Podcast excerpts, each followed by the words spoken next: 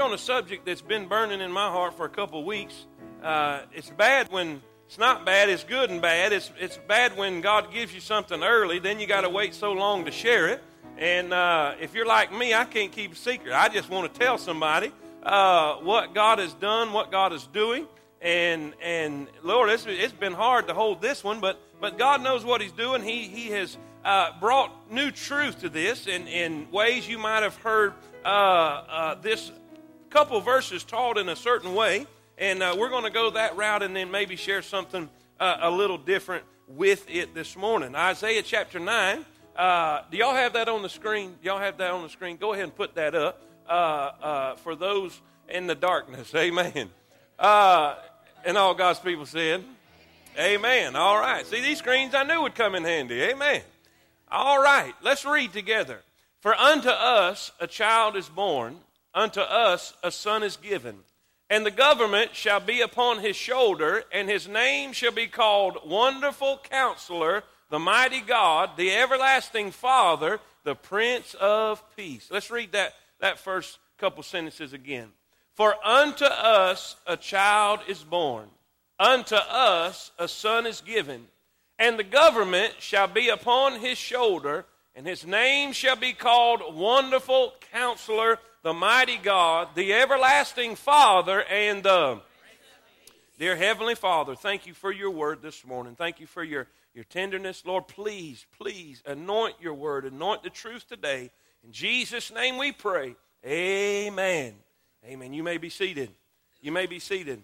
A very popular phrase and terminology for this particular verse of Scripture in the Bible, and if you like alliterating things, I've alliterated this thing 500 different ways, trying to figure out which way God wanted me to bring it and share it with you this morning. And but many times you hear the statement, the cradle, the cross, and the crown.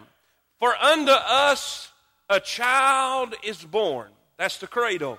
Unto us a son is given. For God so loved the world that he gave his only begotten Son, that whosoever believeth in him should not perish, but have everlasting life. God gave his Son. God gave his Son to die on a cross that we could be delivered, we could be free, we could be saved. I mean, y'all are glad of that.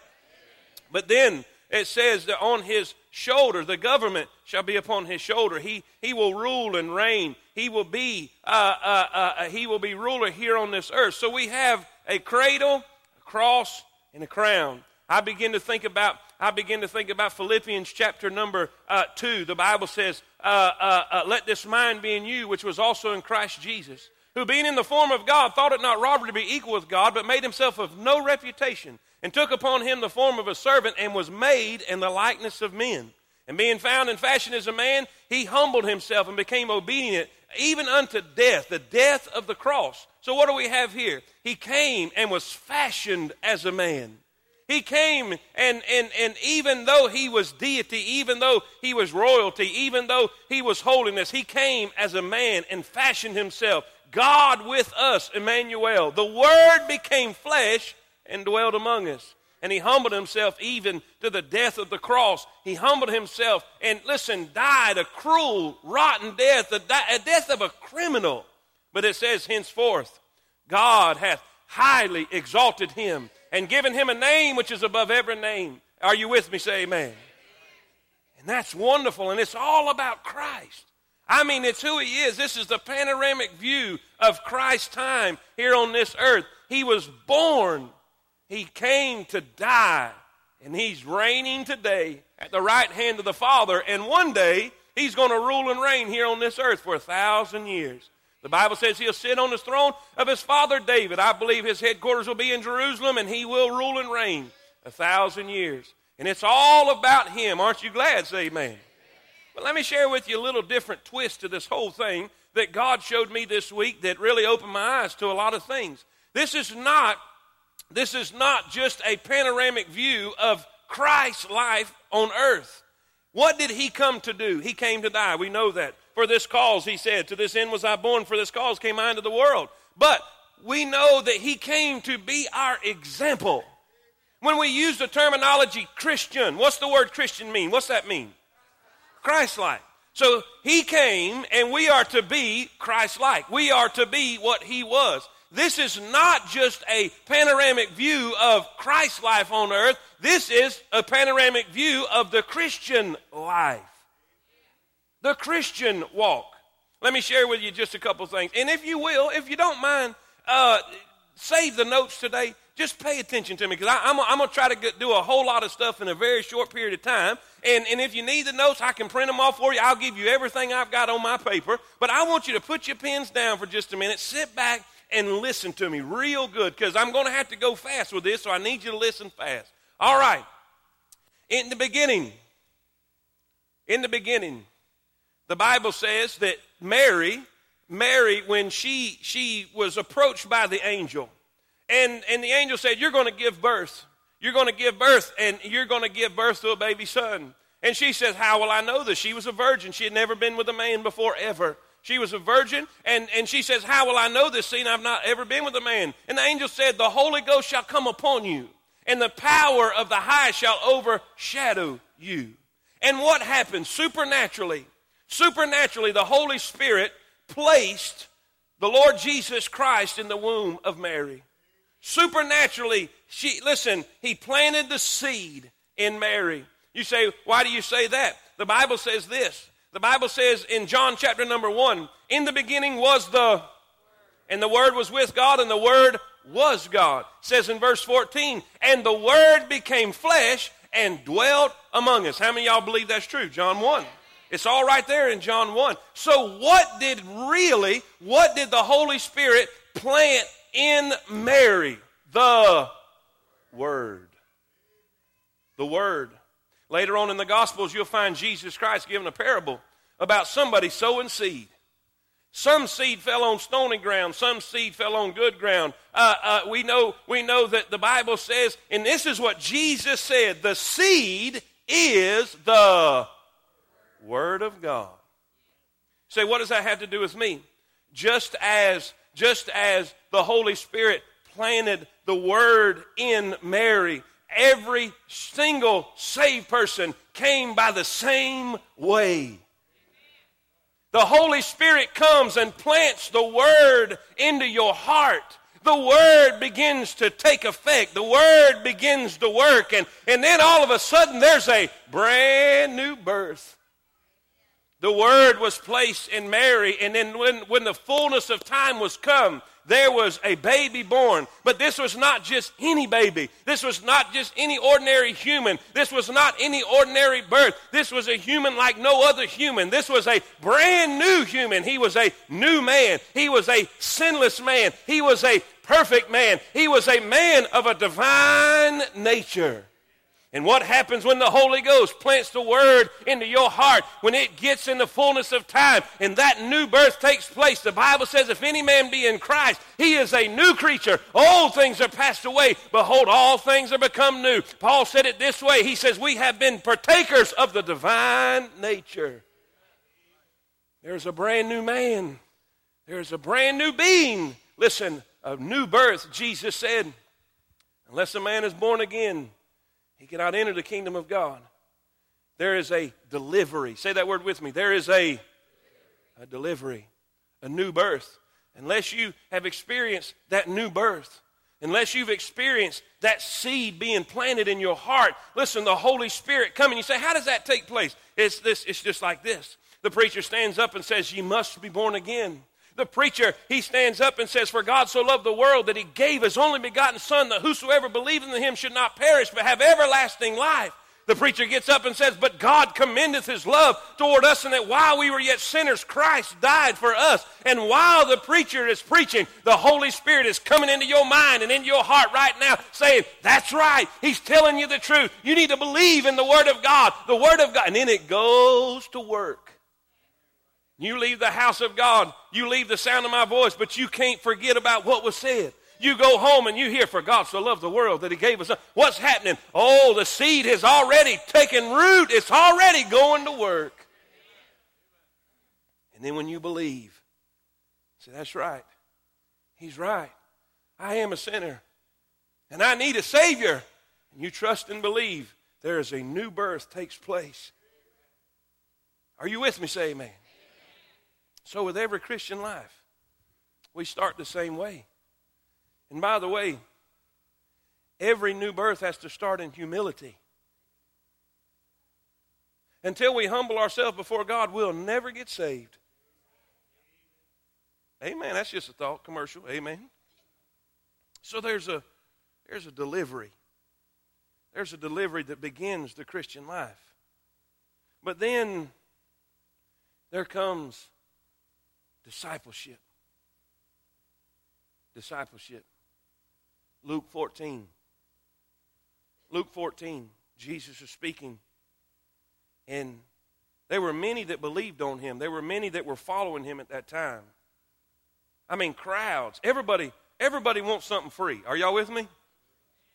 I mean, you let me go into a grocery store and they're giving out free stuff. I'm there, man. I mean, I'm there. I don't care if it's free cheese and crackers. I mean, you know what? I like them kind like Sam's. I mean, you go through Sam's. They got people stationed throughout the store. I mean, sampling free stuff. Isn't that heaven on earth? Say amen right there. I think I will. Amen. Would you like to try it? Yeah, I think I will. Amen.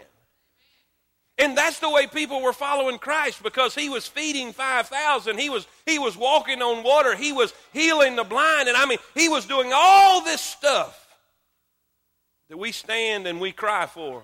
God bless me. God bless me. God bless me. God bless me. Don't babies and children, aren't they in the habit of give me, give me, give me, give me? That's because we're still here. A baby don't care about nothing but what it wants. A baby don't care about anything but what they can put in their mouth. They'll pick up roaches and put in their mouth. I mean, they just want what they want.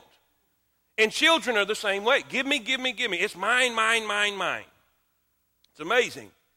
It's amazing. You can buy 4 things of the same thing to give them to 4 different children, and them children want what the other one's got. I need a witness right there. Give me, give me, give me. You know, they were there following him. But he says it's time to take a step of maturity. It's time that you learn that the Christian walk is not all about give me, give me, give me. It's not all about peace and prosperity. It's not all about health and wealth. I like those things, and I want those things, and I want God to bless me, but I want God's will to be done. And you've got to understand something. Jesus said this: unless a man hate his father and mother, sister and brothers, and even his own life, he cannot be my disciple. Now, I don't believe that Jesus is saying you need to hate anybody, but he is saying that your love for him has to be so great that your love for everything else pales in comparison. He has got to be number one. He has got to be numero uno. The number one thing in your life is God, nothing else. Everything is a faraway second place. I mean, if your love for him and your love for them, it seems like hate. How far of a span is that between first and second place? And then he says this: unless a man take up his cross and follow me, he cannot be my disciple. Then he says again in that same chapter, unless a man forsake all that he hath and come after me, he cannot be my disciple. We are living in a day when everybody wants to stay in the manger. Everybody wants to be hand-fed. Everybody wants convenience and an easy Christianity. Everybody wants things laid out so easily, but nobody wants a cross.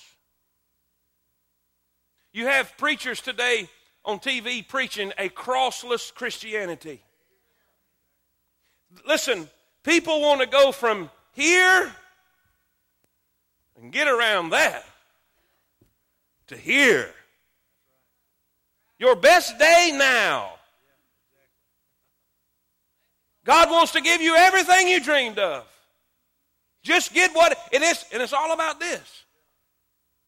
Now, this is coming.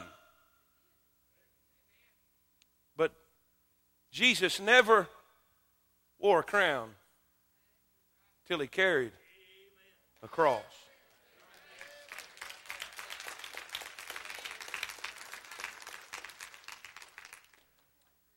Today, we're living in a Laodicean church age. Lukewarmness. Not in, but not out. Not off, but not on. Just kind of living between here and here. The cross. Let me just give you a couple things about the cross. Listen, I want you to see the surrender factor.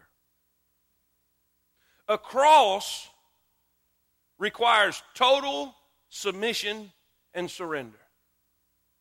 Jesus is there in the Garden of Gethsemane, and he's weeping. Listen, he is struggling in his humanity. He is bearing his soul and saying, Father, I know all things are possible with thee. Father, I know you can do anything. Lord, I know you can take this cup from me. I know that you can change this whole scenario. Father, if you would, please let this cup pass from me. But Lord, not my will, but thine be done.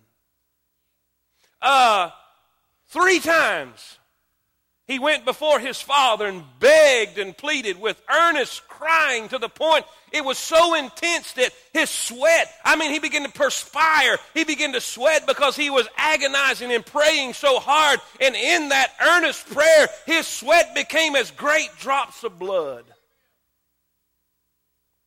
Physicians will tell you today, because of the extreme stress of the situation.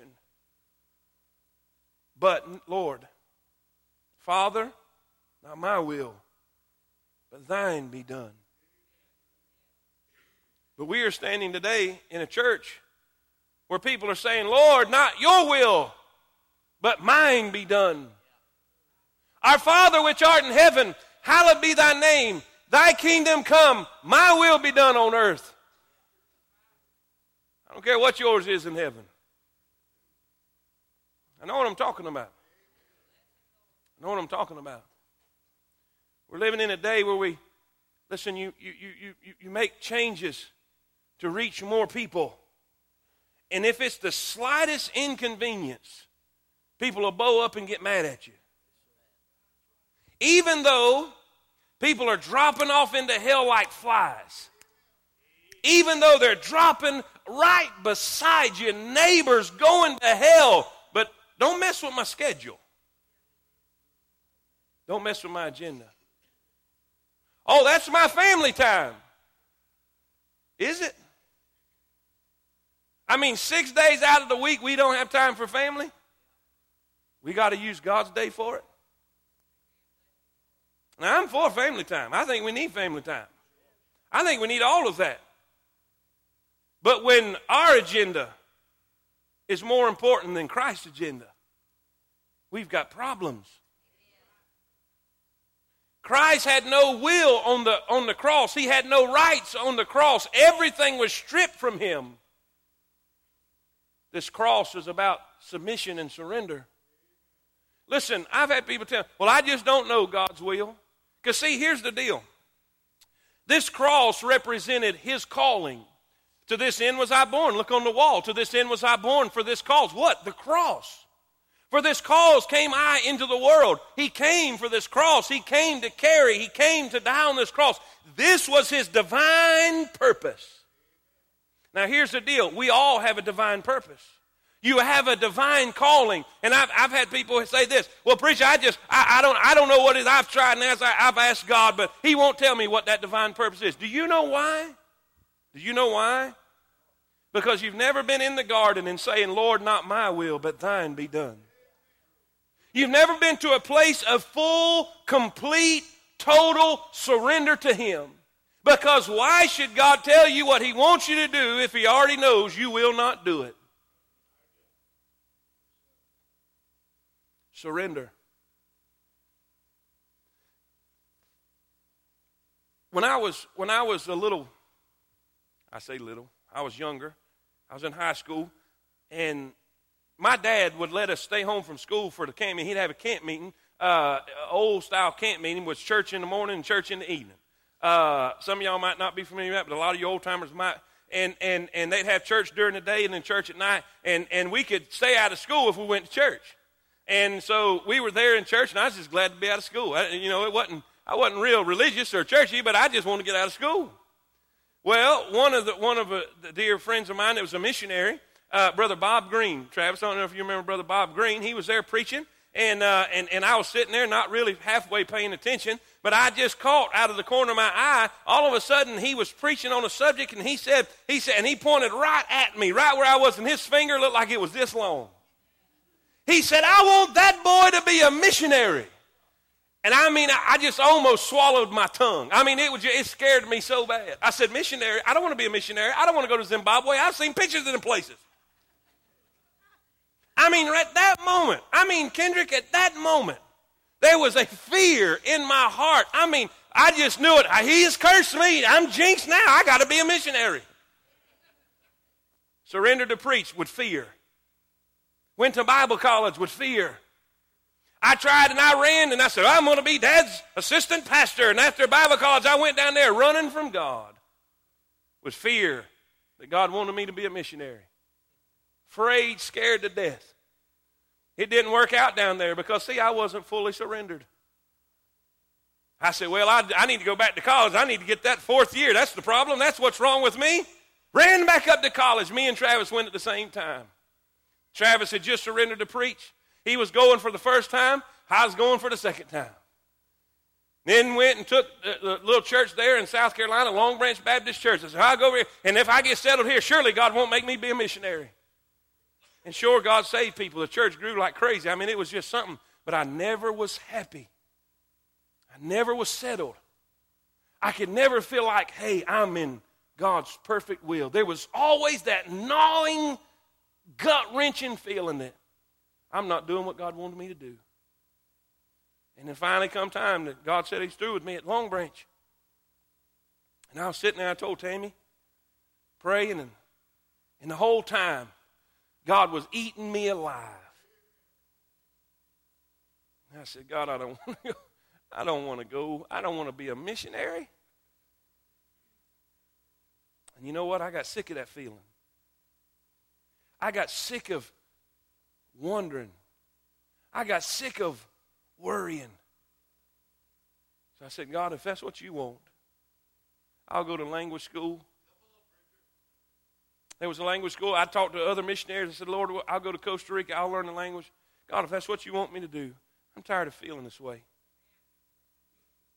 Even within 4 weeks of me saying, "God, well, I don't care. Whatever you want me to do." Somebody called me from Coleman, Alabama, and said, "We want you to come and preach for us. Candidate for the church." I said, "No. See, I just knew God wanted me to be a missionary. I can't even do that. I got to be a missionary." I said, "Well," I'm going to Costa Rican language school, but I can come fill in for you because I love to preach. Boy, everything in the world. The devil tried every way in the world. Blew my truck up. I mean, I had parts fall out the bottom of my truck. Going down the highway. No exaggeration. I mean, real parts fell out the bottom of the truck. Radiator went out in the car. Tammy didn't want to go. Literally. She said, "Just call them." We ain't even got a car. I called. I said, "Look, this ain't working out. I don't even have a vehicle." They said, "Just rent a car, man." I thought, okay, man, you're going to pay for a rent-a-car. I'll come. Bless God. I'll rent a Cadillac, doggone it. Amen. Rented a car, come out here. And the rest is history. You say, "Preacher, what are you trying to say?" I feel at home.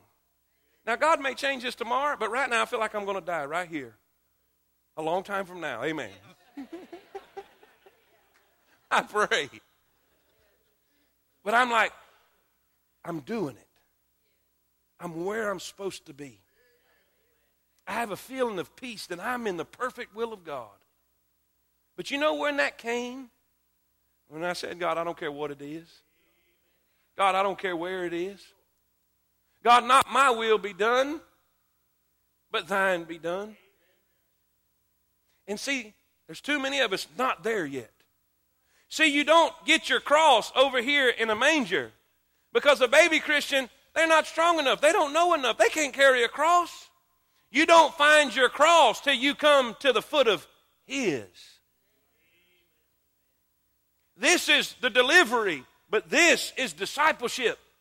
God does not want you sucking your thumb forever. God does not want you to have to be babied forever. The Bible says, great peace have they which love thy law, and nothing shall offend them. There's too many people being offended by too little of things. Preacher, I have my feelings hurt. Well, what are you going to tell Jesus when you see him? What are you going to tell Polycarp when you see him? He was burned at the stake for his faith. I mean, his skin dripped off his body as he was burning for the cause of Christ. Are you going to tell him you got your feelings hurt? What are you going to tell the saints who had their children fed to lions? What are you going to tell Paul, who was beheaded for the faith? What are you going to tell Peter, who was crucified upside down? Hey, what are you going to tell the modern Sudanese people who are standing for Christ and having acid thrown in their face? What are we going to tell those who have their limbs cut off? Mothers whose breasts have been cut off in the Sudanese, listen, to Sudan, so that they cannot breastfeed their children because they will not deny the name of Christ. You going to tell them you got your feelings hurt? See, when you carry a cross, people can make fun of you, but you're still there. When you're carrying a cross, you don't care what the mockers are saying. They mocked him and beat on him and spit in his face. But see, when you're carrying a cross, none of that matters. The only thing that matters is thy will be done. Please. You say, why are you saying this? This is right after Christmas. Because Jesus said, I have counted the cost. In the same chapter where he said, unless a man take up his cross and follow me, he cannot be my disciple. In the same chapter that he said, unless a man hate his father, mother, sister, and brother, even his own life, he cannot be my disciple. Unless a man will forsake all that he hath, he cannot be my disciple. He said, I have counted the cost. I know what it's going to take to win the battle. And listen, babies are not going to be what it needed to win the battle. It's going to take people that are sold out, disciples of Christ, soldiers for this war. Paul said, endure hardness as a good soldier. But we want to totally bypass the cross. Are you surrendered this morning? Are you surrendered to whatever it is that God wants you to do? So I don't know what it is. I've tried to find it. Have you really? Have you gave every effort that you have to find the will of God for your life? Have you really given your best 100% effort? The cross takes surrender. But I want you to see this. Not only the surrender of the cross, but look at the shaping of the cross. The shaping of the cross. The Bible says in Hebrews chapter 2, verse 10, for it became him, for whom are all things, and by whom are all things, and bringing many sons unto glory. Now watch this. Watch this. Read the last part with me. To make the captain of their salvation perfect through. I wonder who the captain of our salvation is. That's right. Who is it? That's Christ. You mean to tell me he had work to be done on him? That's what that said. Think about this a minute. God the Father was perfecting his Son, getting him ready for his position here by putting him through suffering here. In other words, God developed his Son, got him ready to the point that he could reign, that he could stand on the right hand of God, that he could be our advocate, that he could be our mediator, that he could be our great high priest in heaven. That's why the Bible says, for we have not a high priest which cannot be touched with the feeling of our infirmities, but was in all points tempted even as we are. What qualifies Christ to be able to say, Chris, I know what you're feeling. I know what you're going through. I know your pain. We have a high priest in heaven who is well qualified. Why? Because he suffered just like we suffer. He experienced pain just like we experience it. And God was shaping him by the sufferings that he experienced on earth to be your great high priest. He perfected him. The word perfect there means complete or matured, completely developed. You say, what does that have to do with me? There's something about this cross that shapes the one who carries it. I got some tapes. My sister brought up from Florida some tapes of me preaching 10, 12 years ago, 15 years ago. Travis, you laugh. I got some of you too, buddy. And by the way, Dora, you and Belisa singing too. Now you think they hillbilly now? Oh my goodness. I'm going to blackmail them with them tapes. Whoever goes to the highest bidder, it's funny. I ain't going to tell no lie. Miss Barry, she borrowed my truck the other day and I had one of the tapes in there and she was running off the road crying, hysterically laughing. Am I telling the truth? And I was listening to some of them tapes of me preaching, which is very traumatic experience, I must say. I'm thinking, dear God, why would anybody want to come and listen to that? And everything I said was dead on the money. Everything I said was spiritual, it was scriptural, it was, I say spiritual, it was scriptural. I mean, it was as dead down the line as anything I could imagine. But boy, did it sound arrogant. Man, I was listening to that and I said, my goodness. I mean, everything about it. And boy, God just whispered in my ear, all those things you went through, all those difficulties was to shape you so that you wouldn't be here, but I could get you to here.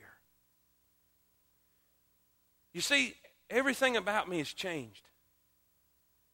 My attitude, the way I handle situations, the way I handle problems, the way I look at people, the way I look at circumstances in my life, the everything about it. But do you know what's changed me?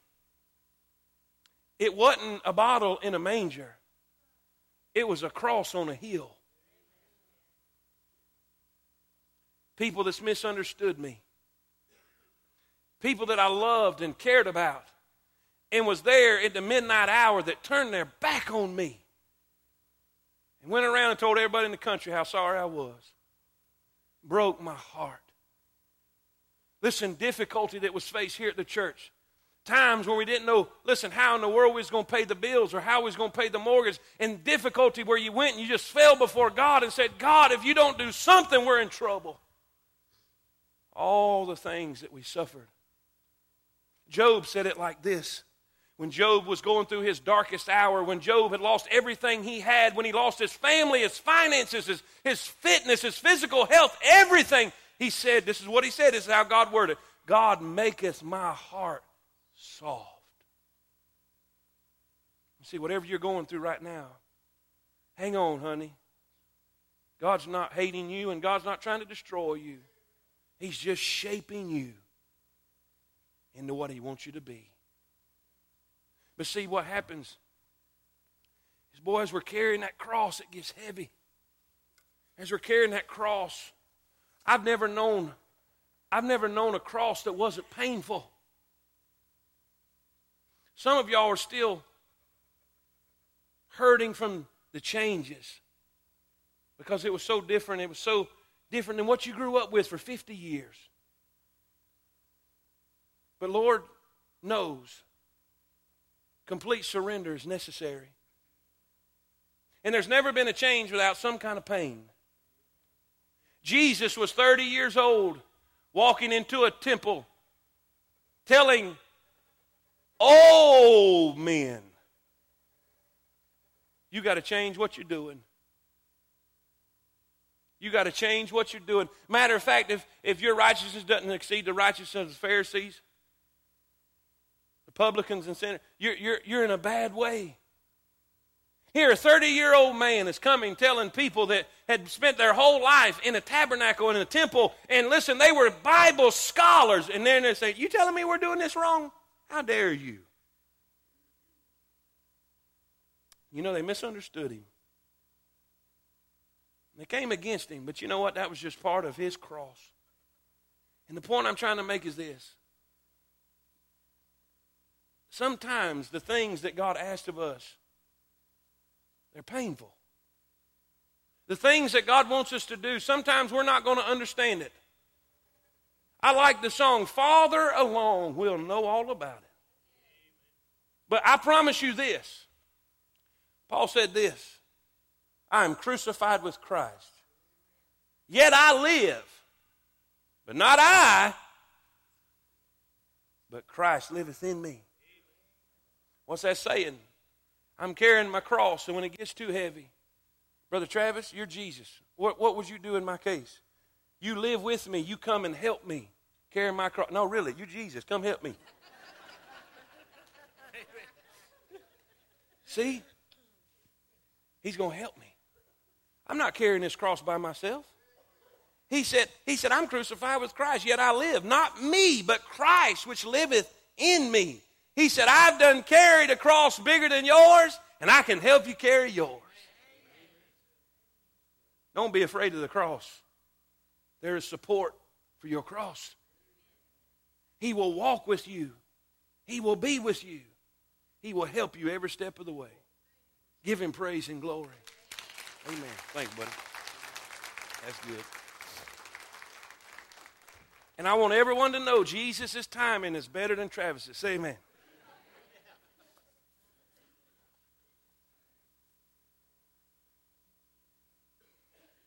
Paul said, I want to know Christ in the power of his resurrection. But then he said this, and the fellowship of his sufferings. You'll never know the power of the resurrection until you be with him in the fellowship of his sufferings. I want you to, can you put up there, this, let's see, I believe it's Luke chapter number 19. Do y'all have that up there, Luke 19? I want to read just a couple verses. It says, this is, what word do we use for this? Starts with D. Delivery. Say it with me, everybody. Delivery. But then we come to where we must take up our cross and follow him. Then this is destiny. Say that with me. Destiny. Christ, who for the joy that was set before him, he endured the cross, despising the shame. It says this, if we suffer with him, let me read it. It is a faithful saying. You just stay there at Luke 19. It is a faithful saying, for if we be dead with him, we shall also live with him. But if we suffer, we shall also reign with him. If we deny him, he also will deny us. Watch this, Revelation 5:9. And they sung a new song, saying, Thou art worthy to take the book and to open the seals thereof. For thou wast slain and hast redeemed us to God by thy blood out of every kindred and tongue and people. And hast made us unto our God kings and priests, and we shall reign on the earth. Paul says this when it came time for him to die. He said, for I am now ready to be offered. The time of my departure is at hand. He said, I've fought a good fight. I've finished my course. I've kept the faith. Henceforth, there is laid up for me a crown of righteousness, which the righteous judge. Said God's going to give it to him, but not only him, but all those that love his appearing. Now, before you go jumping up and down and, I'm getting a crown, I'm getting a crown, I want to ask you a question. Do you love his appearing? Now, before you answer that, how many of y'all had parents that were strict? Anybody have parents that were strict? Now, if you wasn't doing what you were supposed to be doing, did you love their appearing? Now, if we came home and there was 3 children and 2 of us had bad report cards and 1 of us had a good report card, there wouldn't be but 1 child that loved his appearing. But if we had a time, Dad would always be notorious for leaving us a list of things to do. Joe, you do this. Malcolm, you do this. Mindy, you don't have to do anything. You just be spoiled. That's usually the way it was. She's in the first service. Amen. We got. That's about the way it was. Amen. Spoiled rotten. And when he came home, he was not like today's parents. He came home and actually expected it to be done. And if it wasn't, there would be weeping and wailing and gnashing of teeth. And when you saw the car pulling into the driveway and you look at your list, you wasn't even close to be done, you did not love his appearing. Do you know who's going to love Christ's appearing? Those that are doing what he told them to do while he was gone. They're going to love his appearing. All but preacher, we're all going to get a crown. We're all going to reign with... Really? It says we'll reign with him if we suffer with him. Now watch this in Luke 19. Luke 19, verse number 11. Can you get down to verse number 11? Watch this here. And as they heard these things, he added and spake a parable because he was nigh to Jerusalem and because they thought that the kingdom of God should immediately appear. Now watch what he says. He said, therefore, a certain nobleman went into a far country to receive for himself a kingdom and to return. And he called his 10 servants and delivered them £10 and said unto them, occupy till I come. That means use what I have given you, serve me. Study that word occupy. It means take use of what I have given you. All right? But his citizens hated him and sent him a message after him, saying, we will not have this man to reign over us. And it came to pass that when he was returned, having received the kingdom, then he commanded these servants to be called unto him, to whom he had given the money, that he might know how much every man had gained by trading. Then came the first, saying, Lord, thy pound hath gained 10 pounds. And he said unto him, well, thou good servant, because thou hast been faithful in a very little. Watch this, read this with me. Have thou authority over? Did y'all get that? Did y'all get that? Now watch. And the second came, saying, Lord, thy pound hath gained 5 pounds. And he said likewise to him, be thou over 5 cities. And another came, saying, Lord, here is thy pound, which I have kept laid up in a napkin. For I feared thee, because thou art an austere man. Thou takest up that thou layest not down, and reapest thou that thou didst not sow. And he saith unto him, out of thine own mouth will I judge thee, thou wicked servant. Thou knewest that I was an austere man, taking up that I laid not down, and reaping that I did not sow. Wherefore then gavest not thou my money into thy bank, that at my coming I might have required mine own? He said, the least you could have got was interest. And he said unto them that stood by, take from him the pound, and give it to him that hath 10 pounds. Now watch this now. And they said unto him, Lord, but he hath 10 pounds. Watch this. For I say unto you, that unto everyone which hath shall be given, and from him that hath not, even that he hath shall be taken away from him. Let me apply that. There's coming a day that the trumpet's going to sound. The dead in Christ shall rise first, and we which are alive and remain shall be caught up together to be with them in the clouds.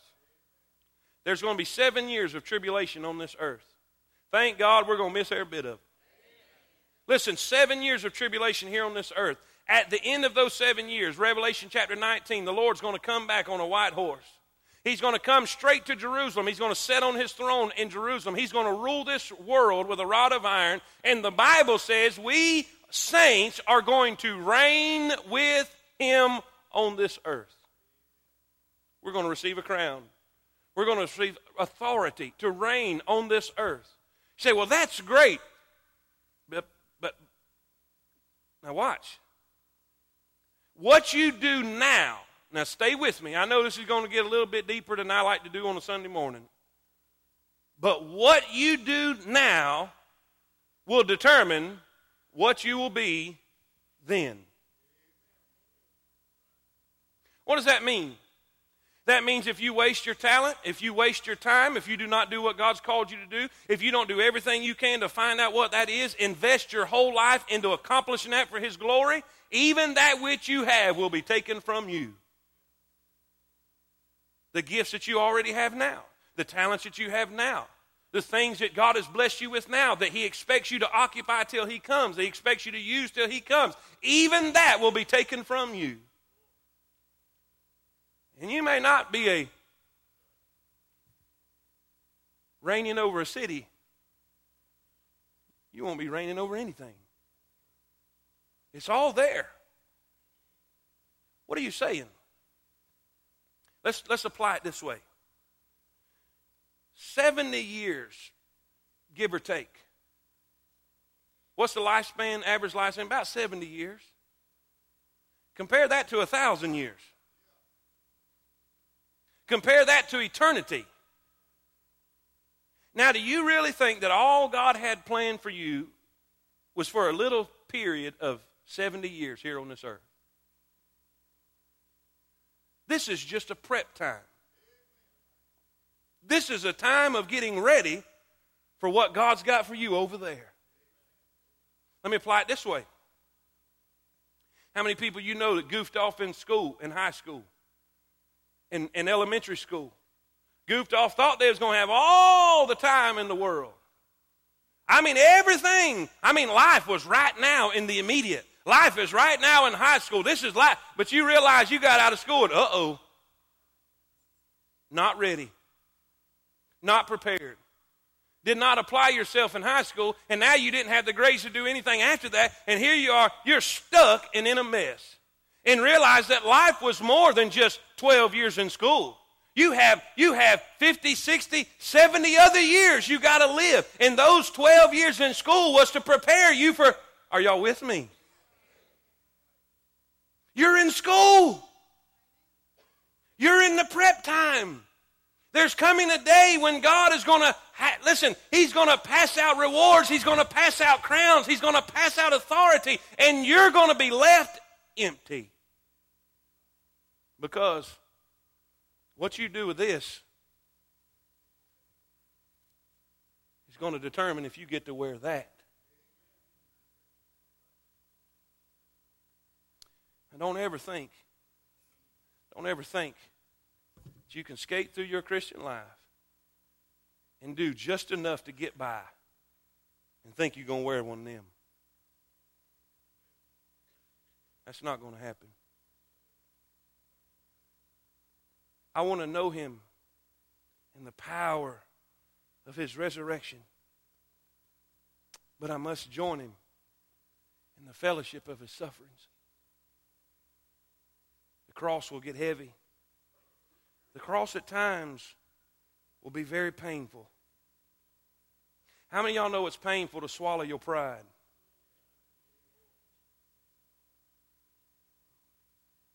How many of y'all know it's painful to admit that you're wrong? It is for me.